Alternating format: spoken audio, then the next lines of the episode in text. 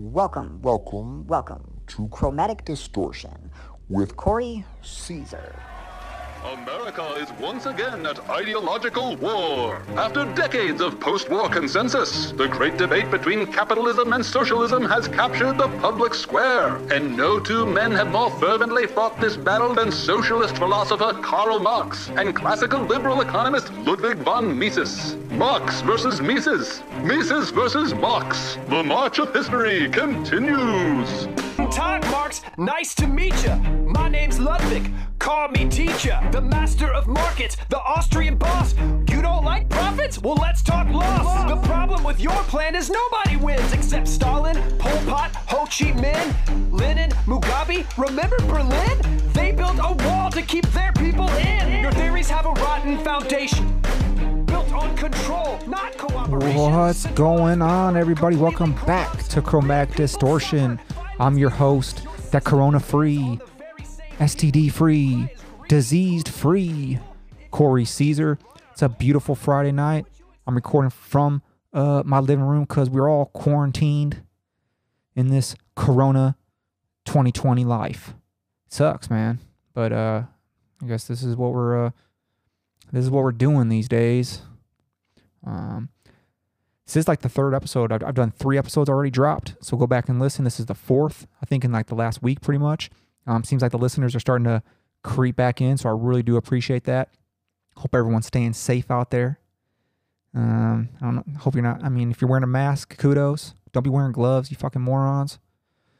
Touching everything with your fucking corona fingered. Just wash your hands. It's fucking simple. Um, and just quit worrying about everybody else. Worry about yourself. Um, but I have a I have a bunch of great content lined up. Been working on a lot of stuff for you guys.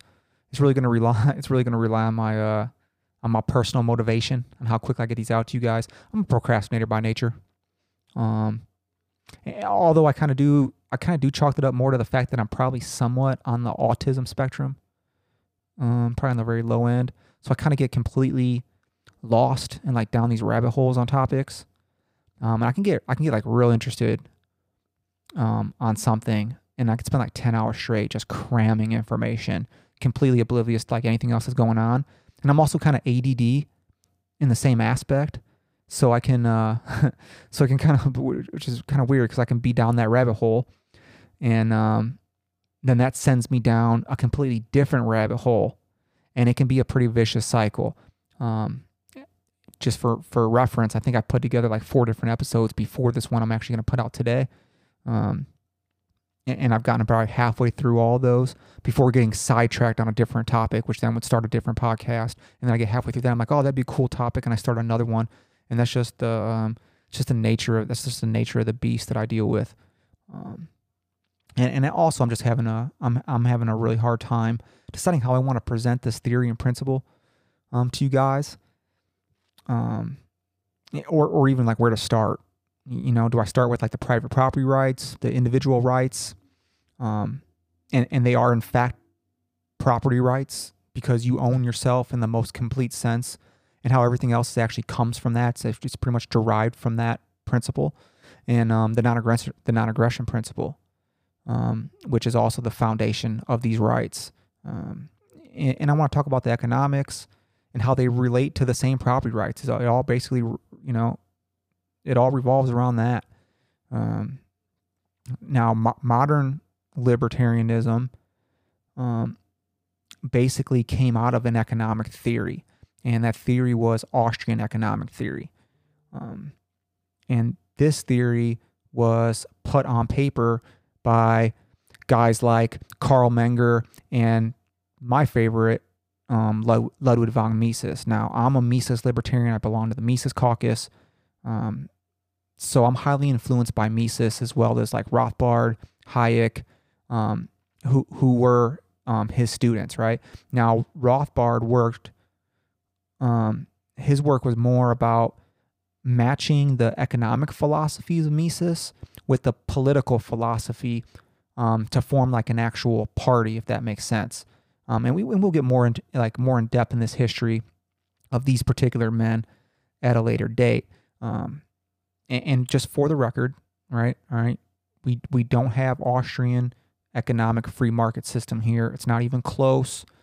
We don't have a socialist economy here either, guys. It doesn't do anybody any good to throw out these terms that are incorrect because they're incorrect. So we're we're um, we're we're oh, we're making a false boogeyman. I guess would be the way to put it. Um, we basically follow here in America a Keynesian economic philosophy. It's it's what's taught almost exclusively at most the, most of the universities.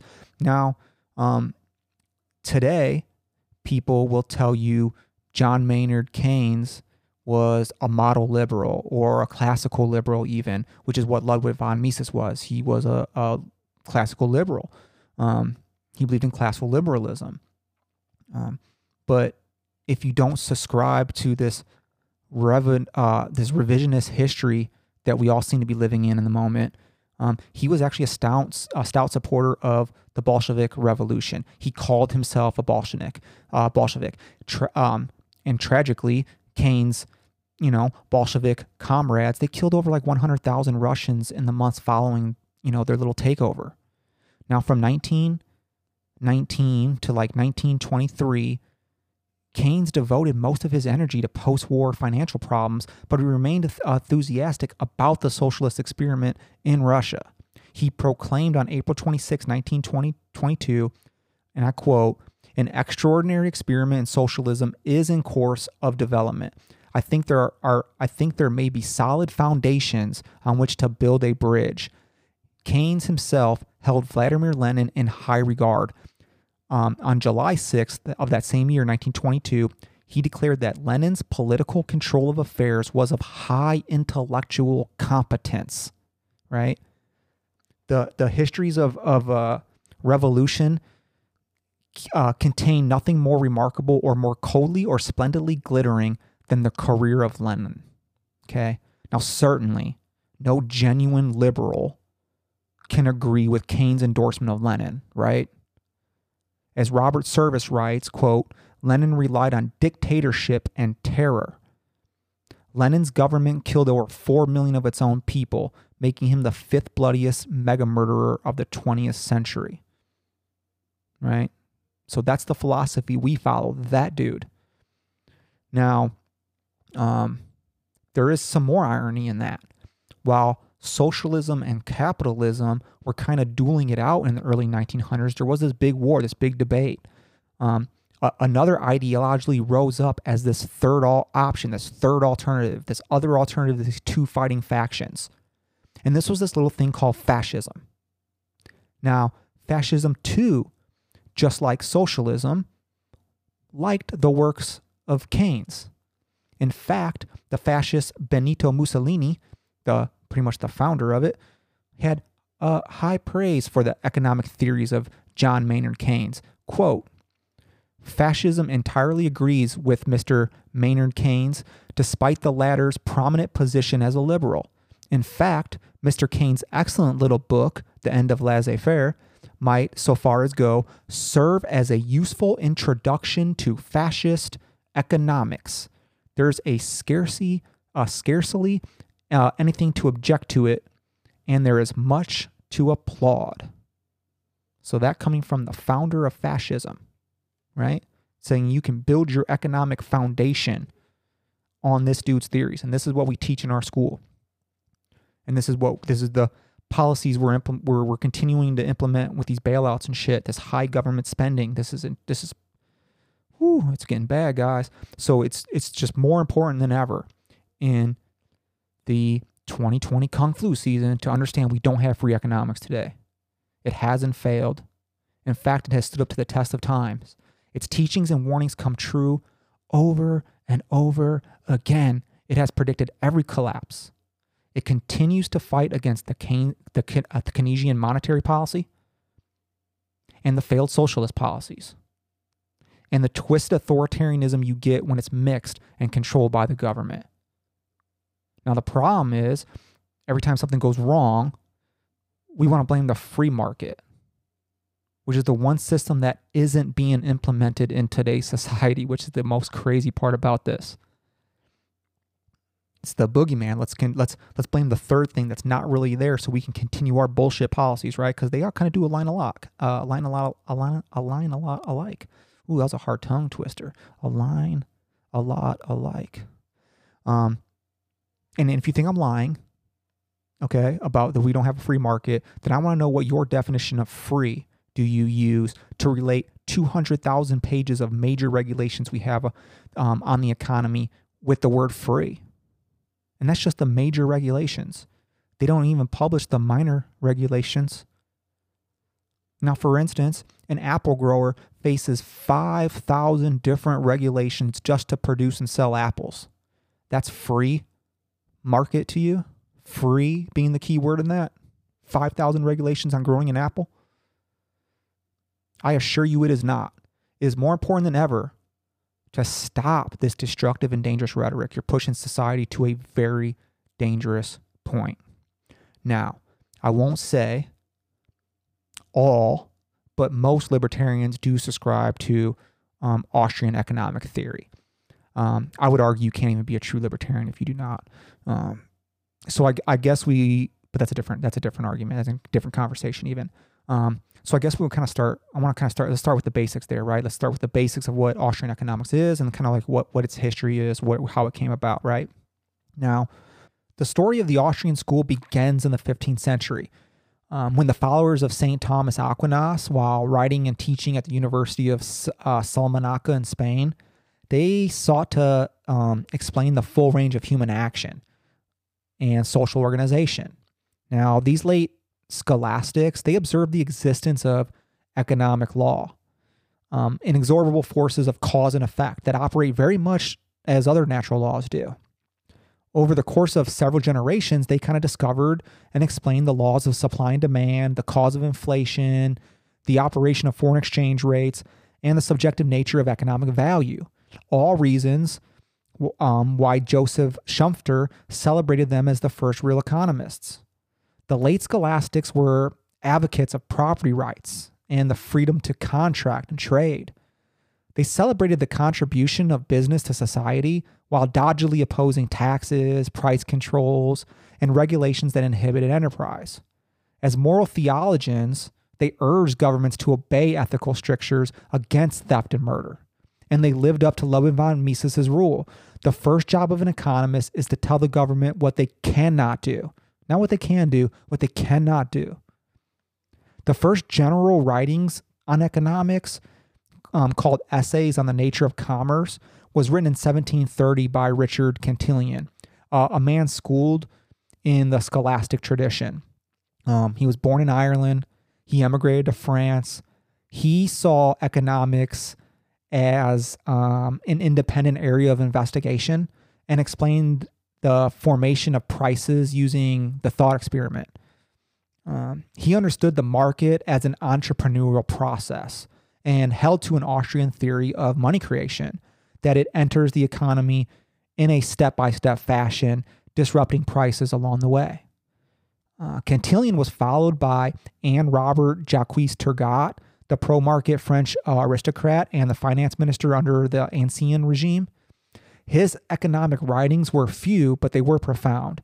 His paper entitled Value and Money, it spelled out the origins of money and the nature of economic choice, that it reflects the subjective rankings of an individual's preference.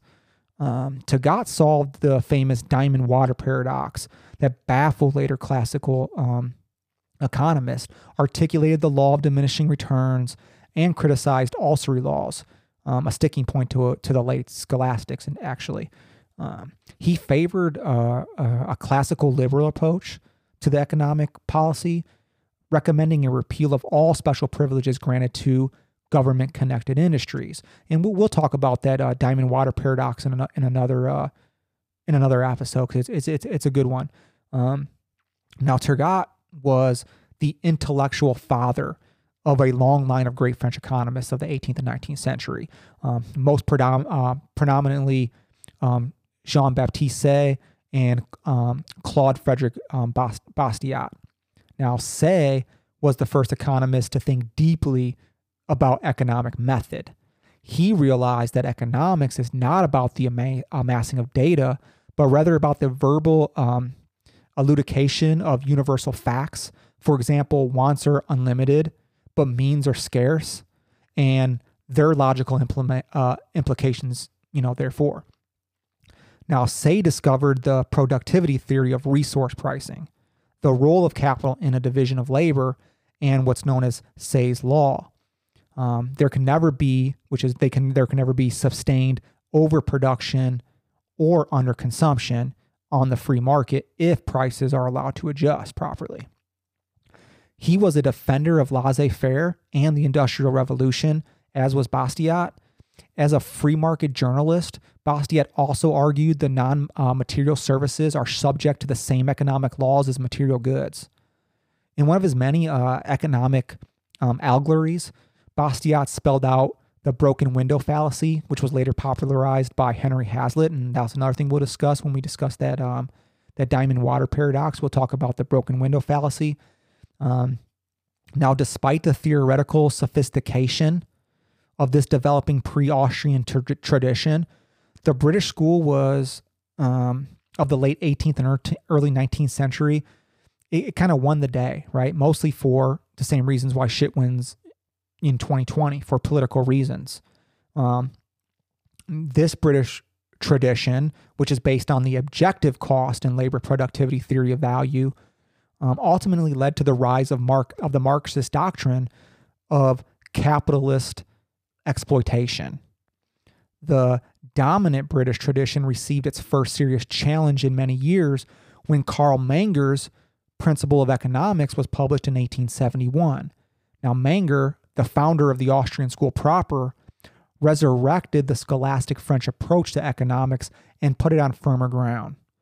Now, together with contemporaneous writings of Leon Walras and Stanley Jevons, um, Menger spelled out the subjective basis of economic value and fully explained for the first time the theory of marginal utility, which is the greater the number of units of a good that an individual possesses, the less he will value any given unit.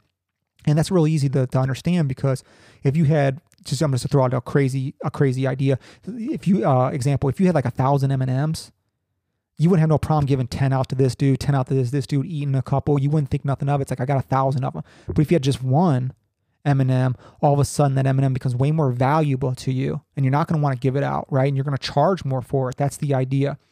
Um, so so in addition, Menger showed how money originates in the free market when the most marketable commodity is desired, not for consumption.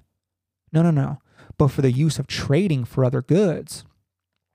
Menger's book was a pillar of the marginalist revolution uh, in the history of economic science.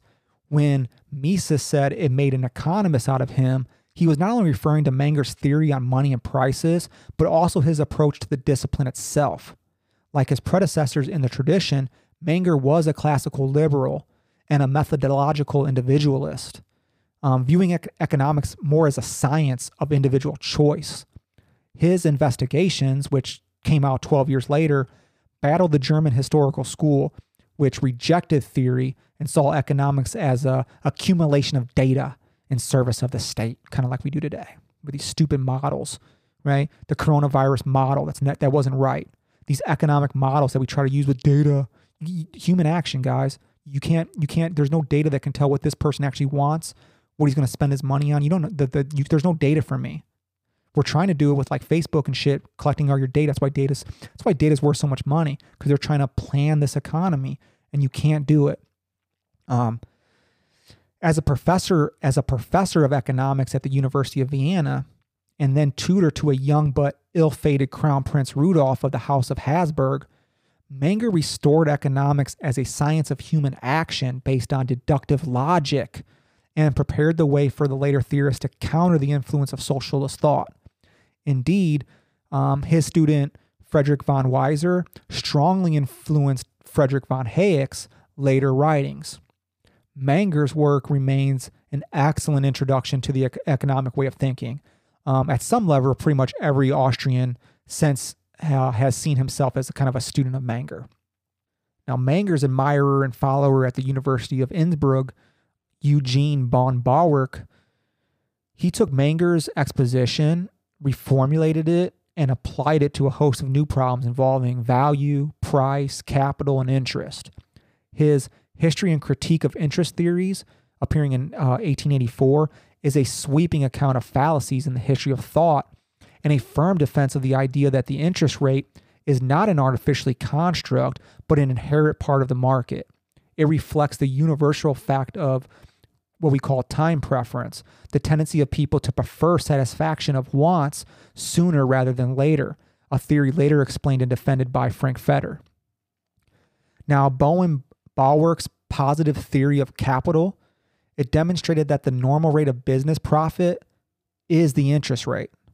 Capitalists save money, pay laborers, and wait until the final product is sold before they receive profit. In addition, he demonstrated that capital is not homogeneous, but an uh, intricate and diverse structure that has a time dimension. A growing economy is not just a consequence of the increased capital investment, but also of longer and longer processes of production. Now, he engaged in a prolonged battle with the Marxists over the exploitation theory of capital and refuted the socialist doctrine of capital and wages long before the communists came to power in Russia. Bowen Bawerk's um, also conducted a seminar that would later become a model for Mises's own Vienna seminar. He favored policies that deferred to the ever present reality of economic law. He regarded interventionism as an attack on market, econ- uh, uh, market economic forces that cannot succeed in the long run. In the last years of um, Habsburg's monarchy, he three times served as finance minister, fighting for balanced budgets, saved mo- uh, sound money and the gold standard, free trade, and the repeal of export subsidies and many other monopoly privileges. It was his research and writings that solidified the status of the Austrian school as a unified way of looking at economic problems and set the stage for the school to make huge inroads in the English speaking world. But one area where um, he had not elaborated on um, the analysis of Menger's was money the institutional intersection of the micro and the macro approach. A young Ludwig von Mises, economic advisor to the Austrian Chamber of Commerce, he took on this challenge. The result of Mises's research was the theory of money and credit, which was published in 1912. Now, he spelled out how the theory of marginal utility applies to money and laid out his um, regression theorem, showing that money not only originates in the market, but must always do so drawing on the British currency school, um, Knut Wicksell's theory of interest rates, and Bowen Bawerk's theory of the structure of production. Mises presented the board um, the broad outline of the Austrian theory of what we call the business cycle. A year later, Mises was appointed to the faculty of the University of Vienna, and um, Bowen Bawerk's seminar spent a full two hour, uh, full two semesters debating Mises's book. Um, Mises's career was then interrupted by four years of World War One. He spent three of those years as an artillery officer and one as a staff officer in economic intelligence.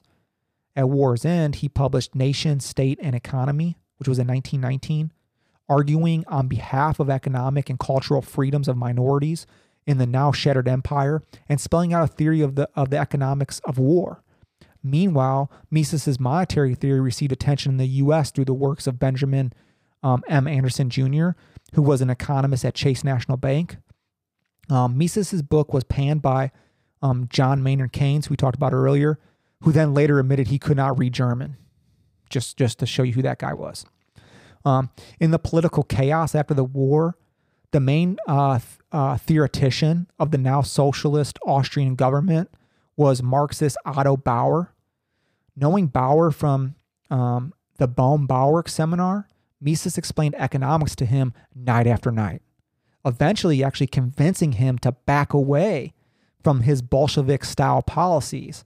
Now, this Austrian socialist never forgave Mises for doing this to him, and he then waged war against him in academic politics and, success- and successfully prevented him from actually getting a paid professorship at the university. Undeterred, though, Mises turned to the problem of socialism himself, writing a blockbuster essay in 1921, which he turned into the book Socialism over the next two years. Socialism per- permits no private property or exchange in capital goods, and thus no way for resources to find their most highly valued use. Socialism, Mises predicted, will result in utter chaos and the end of civilization. Mises challenged the socialists to explain, in economic terms, precisely how their system would work. A task with the social, uh, socialists had had uh, to the, up until this point avoided completely. The debate between the Austrians and the socialists continued for the next decade and beyond, and until the collapse of the world socialism in 1989, academics had long thought that the debate was resolved in favor of socialists, actually. Think about that. They, they thought the socialists had won until it fell in 1989. They're like, yeah, I guess maybe those policies, you know, after a, you know, a couple hundred million people died of starvation and just horrible fucking policy, I guess maybe was, eh, yeah, I guess we kind of fucked up that one maybe a little bit. Maybe we took the wrong side. Now, meanwhile, um, Mises' arguments on behalf of the free market, it attracted groups of converts from um, the socialist cause, including Hayek, um, William Röpke, and Lionel Robbins. Now, Mises began holding a private seminar in his office at the Chamber of Commerce, excuse me, that was also attended by uh, many other intellectuals from all over Europe. Also, during the 1920s and 30s, Mises was battling on two other academic fronts. He delivered the decisive blow to the German historical school with a series of essays in defense of the deductive method in economics, which he would later call praxeology or the logic of action. He also founded the Austrian Institute for Business Cycle Research and then put his student Hayek, um, the Reformed Socialist, in charge of it. Now, during these years, Hayek and Mises authored many studies on the business cycle, warned of the danger of the credit expansion, and predicted the coming currency cri- the coming currency crises. This work was cited by Nobel Prize Committee in 1974 when Hayek actually received the award for economics. Working in England and America, um, Hayek later became a prime opponent of um, of uh, Keynesian economics with books on exchange rates, capital theory, and monetary reform. His popular book, Road to Serfdom, helped revive the classical liberal movement in America after the New Deal in World War II. In his series, Law, Legislation, and Liberty, it elaborated on the late scholastic approach to law and applied it to criticize egalitarianism and nostrums of social justice. In the late um, 1930s, after suffering from the worldwide depression, Austria was threatened by a Nazi takeover. Hayek had already left for London in 1931 at Mises' urging, and in 1934, Mises himself moved to Geneva um, to teach and write at the International Institute for Graduate Studies, later immigrating to the United States. Knowing Mises as the sworn enemy of National Socialism, the Nazis confiscated Mises' papers from his apartment and hid them for the duration of the war. Ironically, it was Mises' ideas, filtered through the work of Röpke and uh, the statesmanship of Ludwig Erhard, that actually led to Germany's post war economic reforms and rebuilt the country. Then in 1992, Austrian activists discovered Mises' stolen Vienna papers in a reopened archive in Moscow. Think about that. They hated them, the Nazis. They hated them that much, bro. Like we can't let your we can't let your ideas of freedom get out. We went our, we ran we ran into his apartment, stole his papers, and then used his ideas to build the country up afterwards. After it was completely destroyed, you know, just for for irony purposes. Um, while in Geneva, Mises wrote his masterwork, um, National Economy. That's a real weird word. Um, and after coming to the United States, revised it and expanded it into Human Action. I, I recommend everyone read that. It's a really hard read, but it's a great book. Um, and that appeared in 1949. His student Murray Rothbard. Now I'm a I'm a Rothbardian. I'm kind of an anarchist. Um, I, I follow the the Rothbard um, libertarian movement, I guess is what we'd call it, the theory part of it. Um, Murray Rothbard called it Mises' great this book Mises' greatest achievement and one of the finest products of the human mind in our century. Um, it is economics made whole. The appearance of this work was the hinge of the whole history of the Austrian school, and it remains the economic um, writing that defines the school to this day. Even so, It was not well received in the uh, economics profession, which had already made a decisive turns towards Keynesian economics, which we talked about, and that's what's filtering our, our great country today. Um, though Mises never held the paid academic post he deserved, he um, gathered students around him at New York University, just as he had in Vienna. Even before uh, Mises emigrated, journalist um, Henry Hazlitt had become his most prominent champion, reviewing his books in the New York Times and Newsweek and popular, um, popularizing his ideas in such classics as Economics in One Lesson. Yet Hazlitt made his own contributions to the Austrian school. He wrote a line by line critique of Keynes' general theory, defended the writings of Say, and restored him to a central place in Austrian macroeconomic theory. Hazlitt followed Mises' example of um, intransient adherence to principle, and as a result was pushed out of high profile position in the journalistic world because that's what we do to people we don't agree with. We push them out because we're not we're not authoritarian or nothing. We we we we we we welcome all ideas, right? In America, right? We're open minded, right? You guys are so open minded, right? You just love everyone else's ideas, right? Um, Mises' New York seminar continued into two years um, before his death in 1973. Now, during those years, Rothbard was a student. Indeed, um, Rothbard's Man, Economy, and the State, which was in 1963, was partnered after human action. And in some areas, um, monopoly theory, utility and welfare, and the theory of the state um, tightened and strengthened, strengthened Mises' own views in reality. Um, Rothbard's approach to the Austrian school followed directly in the line of the late um, scholastic thought by applying economic science within a framework work of a natural rights theory of property. Um, what resulted was a full fledged defense of capitalistic and stateless social order based on property and freedom of association and contract. Rothbard followed his economic writings um, with an investigation of the Great Depression, which applied Austrian business cycle theory to show that the stock market crash and economic downturn was attributable to prior bank credit expansion. Then, in a series of studies on government policy, he established the theoretical framework for examining the effects of all types of intervention in the market. In his later years, Mises saw the beginnings of the revival of the Austrian school that dates from the appearance of um, man, economy, in the state and continues to this day.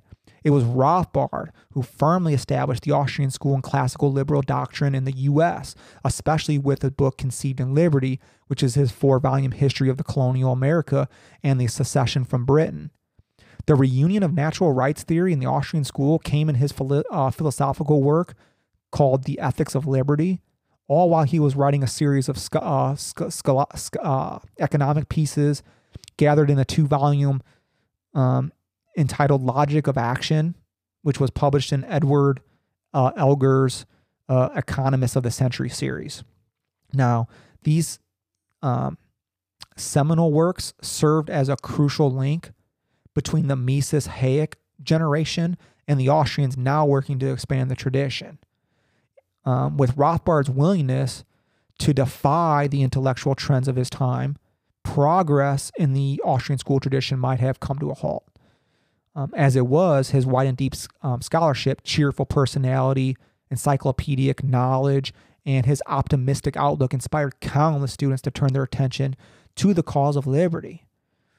The Austrians are now in a more uh, prominent position than any point since the 1930s in reality. Rothbard, like Mises before him, was not well treated by academia. Although he held the chair in his later years at the University of Nevada, he never taught in a capacity that actually permitted him to direct dissertations. Nonetheless, though, he kind of managed to recruit a very large, active, and interdisciplinary following for the Austrian school. Um, the founding of the Mises Institute in 1982, with the aid of Margaret von Mises, as well as Hayek and Hazlitt, and also Lew Rockwell, um, provided a range of, of new opportunities for both Rothbard and the Austrian school. Um, through a steady stream of acad- academic conferences, instructional seminars, books, monographs, newsletters, studies, and even films, um, Rothbard and the Institute carried the Austrian school forward into the post socialist age. Now, you can go to Mises.org right now, M I S E S.org. They offer you free, all this stuff I just said, seminars, books, monographs, newsletters, studies, all for free. You can go there right now. You can look up all these writers. You can look up all their works. You can get almost all of it for free. Now, some of it they, they charge for, but almost all of it's exclusively free. Plus the audiobook. Shit, you can go to Amazon and you'd pay $20 for it. They're giving it to you free. They're not trying to make money off you. They believe in this. They want they want you to to learn this. They want you to be part of this free and happy voluntary society. Um, and they're, and they're willing to teach you for free. It's not a scam. And actually, the Mises Institute um, has an instructional summer school, which has been held every year since 1984.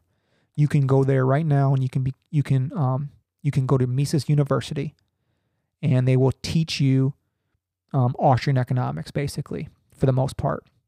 And you can go there for free. And if you don't get accepted in the school, because you got to get accepted, it's very limited. But they'll allow you to go there for free and just sit and take the class. So you can go there and learn the, the thing, but then you can't you can't um you can't ask questions and whatnot during the the lectures and and and all that good jazz. And then at the end, obviously, you don't get to um, be involved in the test, and they test you, and then they and then if you pass the test, you go through like this grueling um, question and answer part where they question you and you have to answer um, for for a long period of time before they give you a Mises University degree. Um, but you can go there for free and just watch and take these courses. And also, guys, in 2020 during the coronavirus, there's no better, there's no, there's no real excuse for not learning or or uh, expanding your education, especially when when you can get whatever you want online for free. Education is is free, guys. You don't need to go to, you don't need to go spend fifty to sixty thousand dollars at a at a at a at a university. 20 in 2020 education is already free there's no excuse why you can't learn a topic go online you got the whole world in your palm of your hand all the literature to ever exist in the palm of your hand. You have no excuse why you can't learn. Um so the the fast the fascinating history of this great body of thought through all its ebbs and flows is the story of how great minds can advance science and oppose evil with creativity and courage. Now the Austrian school enters a new millennium as the intellectual standard bearer for the free society. That it does so it is thanks to the heroic and brilliant minds that make up the family history of the school and to those who are carrying that legacy forward with the Mises Institute. We appreciate you. All right, that's all I guys. That's all I got for you guys today. Um, I appreciate it. We'll try to be back probably in a couple days here because we're kicking out these episodes. Um, shoot me some guys shoot me some uh, social media messages if you want me to talk about something specific you hear something i talk about in this that you want to you want me to elaborate more on let me know and i'll do it i got no problem with that this this is what this this is what this podcast is going to be about um, on that note stay tuned for the, all the content coming tell your friends share the episodes speak the truth promote liberty buck the establishment and don't kiss your mother catch you on the flip side You have just witnessed the lyrical stylistics of chromatic distortion. Your whole world is coming apart. I pity you. America is once again at ideological war. After decades of post war consensus, the great debate between capitalism and socialism has captured the public square. And no two men have more fervently fought this battle than socialist philosopher Karl Marx and classical liberal economist Ludwig von Mises. Marx versus Mises. Mises versus Marx. The march of history continues. It's time for the ruling classes to tremble. I'm the people's hero, the MVP, M-A-R-X. Yeah, you know me. Let's go back to when men were free. We hunted and gathered communally, but get ready. Cause here comes the twist. A villain appears called a capitalist. He puts the proletariat that's us in chains, exploits our labor in pockets of gains. Through slick ads, he tricks lads and ladies in kind. Selling fake needs, he poisons our hearts and minds. He rots our soul through alienation, pursuing limitless accumulation. He works us into an early grave. Through debt steals back the money we save. Greed is the gospel. Profit the rich get richer through graft and fraud. The poor get poorer, but you don't care. Doesn't that sound lazy, unfair? 200 years I've been singing this song. Now my chorus is 99% strong. The revolution's here. It's time to repent. Your moment is over. Your capital spent. This is history's lesson. You think he's right, I'm guessing. All we want is progression. We've had bourgeois oppression. So we look for the truth as we tighten our boots. Who's right, who's wrong? Left, right, left, now the march is on. Tag, Marx. Nice to meet ya. My name's Ludwig. Call me teacher, the master of markets, the Austrian boss. You don't like profits? Well, let's talk loss. The problem with your plan is nobody wins except Stalin, Pol Pot, Ho Chi Minh, Lenin, Mugabe. Remember Berlin? They built a wall to keep their people in. Your theories have a rotten foundation built on control, not cooperation. Centralized power completely corrupts. People suffer. Violence erupts. Your system depends on the very same people you decry as greedy, bourgeois, and evil. If we're not fit to run our own lives, why would you expect our votes to be wise? If you really want to help people rise up, unleash the free market, live their lives up. It was capitalism, not a socialist plan. Sank billions in India, China, Japan. Everyone has a unique purpose and plan. No one solution can serve the whole land. Each individual has their own voice. The heart of my theory is freedom and choice. This is history's lesson. The market's a blessing. Let's pursue our expression. Living free from aggression. So we look for the truth. Right, who's wrong? Left, right, left, now the march is on. Free marketeers love to play this game. Mao kills billions, Marx gets blamed. It's deceptive, dishonest, plain unfair. Did I drive the tanks at Tiananmen Square? Man, I'm a humanist. You can check my receipts, but you gotta break eggs if you wanna eat. Don't like violence? Admit defeat. I'll call this revolution complete. Till then, let's get a few things straight. I'm not shaping the future, I'm embracing our fate. My utopian forebears weren't that specific, but this analysis is highly scientific. Every social system has governing laws. Capitalism? Doomed because the system generated its own fatal flaws by uniting workers in a common cause. Thanks to you, we have all the wealth we need to seize control and eradicate greed. The people are rejecting your bourgeois lies. Real Marxism has never been tried. Equality is the core of my creed. From this one's ability to that one's need. Our healthcare, finance, and industry. Let's collectivize and set ourselves free. Standard refrain, oh, that's not the real thing. The most common verse all your followers sing. The closer we get to your ideal system, further we go down the road to serfdom. The empirical record can't be denied. Your ideas don't work, but they just won't die. Attention! This is not breaking news. Jevons and Menger lit that fuse. Now here comes the bomb via von Böhm-Bawerk. He blew up your system, exposed the core work. The heart of your theory is exploitation of surplus value. That's a bogus equation. You can't explain value by measuring the cost of labor. That theory of value is lost favor. Value is subjective by every measure.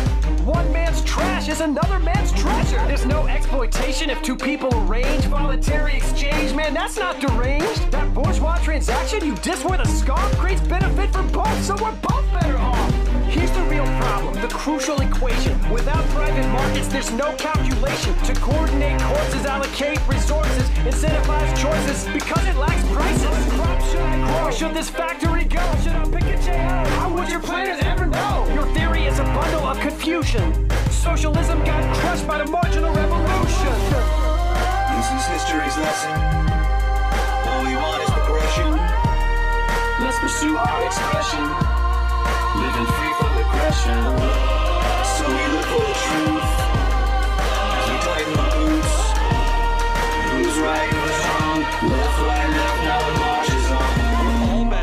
You kidding me, Mises? My immiseration thesis tears you to pieces. Your economy grows, but not our wages. You call that progress? I think it's outrageous. In 1820, everyone was poor until capitalism kicked down the door. Real wage growth, not stagnation, saved 80% of the world from starvation. You kicked down the door, but you locked us out. That's what your free market is all about. Here's what you do. On your next shopping spree, pick up this book by my boy Tommy P. The pie can get bigger, it's not zero sum. Free markets have lifted the lowest incomes. If you really want to help out the poorest nations, encourage peace, trade, and immigration. The earth is boiling, and your solution is more production, more pollution, more cheap trinkets and bigger malls? More fossil fuels? More aerosol? For a problem this big, we need total control. A Green New Deal to save the North Pole. We can't gamble the future on anarchy. Greed's not a plan, it's insanity. Your story's bombastic, your rhetoric's strong. There's only one problem, your theory's wrong. The wealthiest countries do the most to conserve. Have a habit you heard of the Kuznets curve? Only wealthy societies can afford to go green. If you want a better world, see the unseen. Even carbon will bend to creative destruction with entrepreneurship in the means of production. This is history's lesson. The market's a blessing. All we want is progression. Living free from. So we look for the truth. With the freedom to choose. Who's right, who's wrong? Said it before, and I'll say it again. The long march of history will come to an end. Hegel was close, but to a priori. Once we break down my dialectical story, proletariat, bourgeoisie, them versus us, you versus me, slave, master, lord, and serf. New class battles, same old turf. We have what we need to throw the chains off us, organize the economy like the post office. The state takes over, but that's not the whole plan. Watch it wither away and leave socialist man. Our goal is true fairness, outcomes that are equal. Capitalism over. Here's a socialist sequel. Revolution's coming. Prepare for the fight. Workers of the world, you, you, you, you, unite. Nothing is determined. You're so fatalistic. A grand theory of history? Be realistic. Your failed predictions? A distraction. Here's some questions that guide human action. Where are we going? What's the right course? What will motivate us? Incentives or force? Here's what you miss from commanding heights person's gifts and individual rights. Across every continent, culture, and creed, people have flourished only when free to find passion, profit, charity, and love through the shape of a hand, not a boot from above. Socialism's record isn't hard to parse. First it was tragedy, now it's a farce. Let's unite people from every nation in peace, exchange, and cooperation.